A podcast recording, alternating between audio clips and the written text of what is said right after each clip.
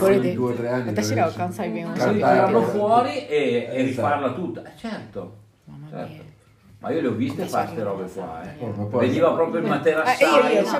e certo nel materassaio nel cortile tirava fuori il materasso e quando andavamo dalla nord allora c'era prima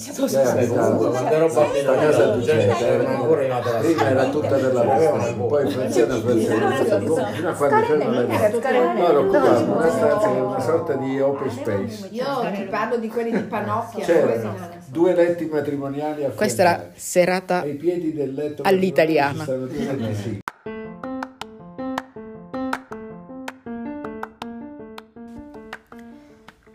Ciao a tutti, come state? 皆さんこんにちは、ゆうです。初めに聞いてもらったのは、昨日ね、夫のおじさん家で夕食会があって、そこでの会話なんですね。会話の一部です。おじさんたち夫婦、私たち夫婦、そして友達夫婦と6人でテーブル囲んでました。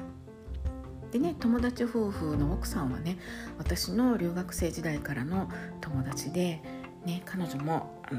関西出身の人なのでね、時々みんなで喋る以外にたまに私たち2人で関西弁でベラッと喋ったりとかね、そんな風にしてました。どうして聞いてもらったかっていうと、これね、ちょっとイタリアのね、まあそうですね、みんなのごちゃごちゃっと喋る感じを聞いてほしかったんですね。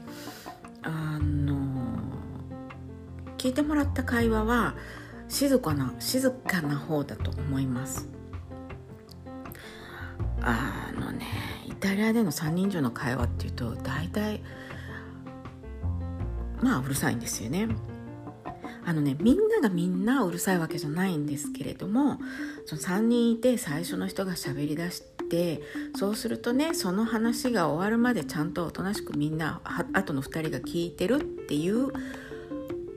ことよりも、2人目があーあーあーってかぶせていって、3人目もそこにかぶせて、声をかぶせて、でなんかもうすごい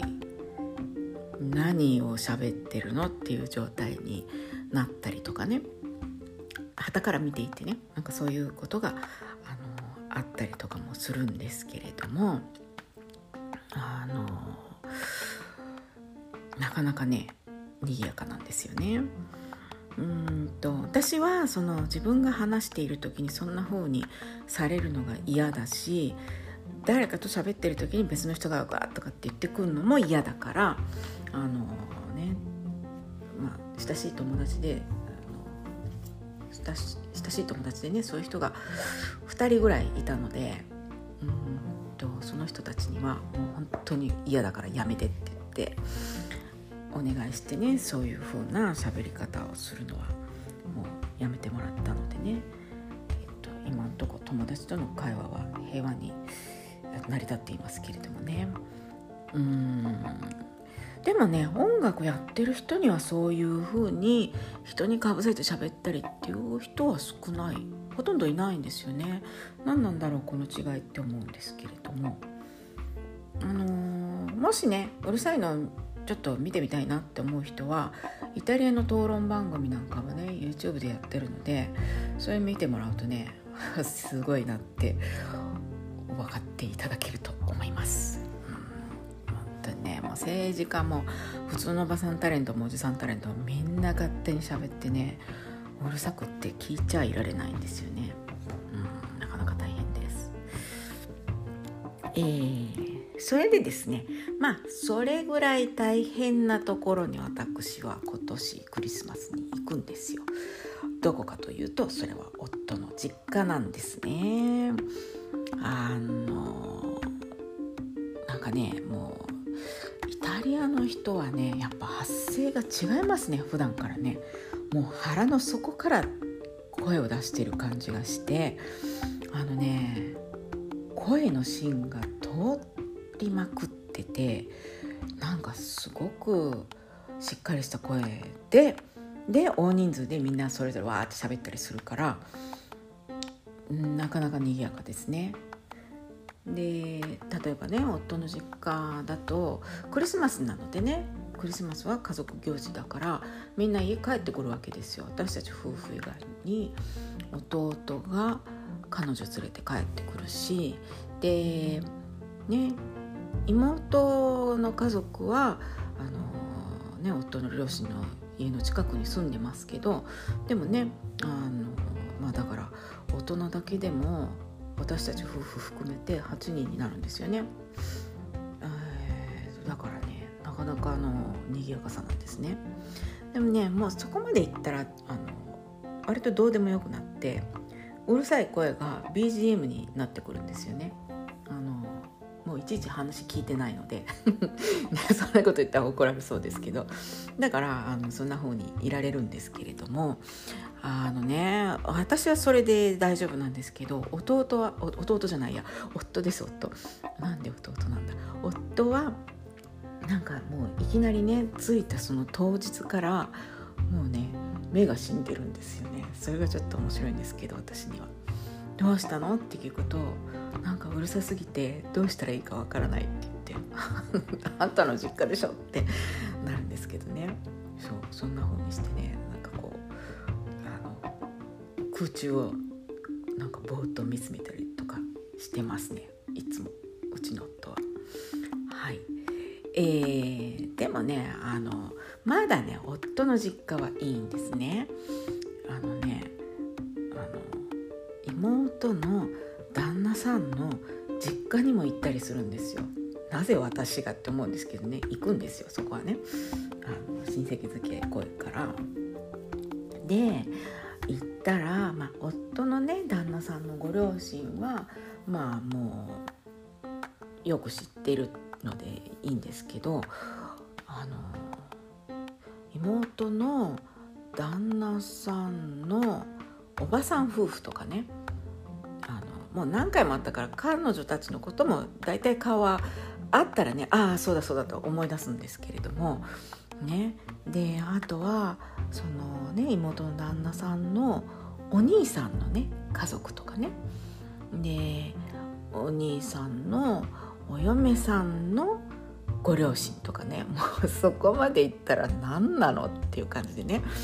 もう俗柄もなんて名前つけたらいいのか分かんない感じになってきて、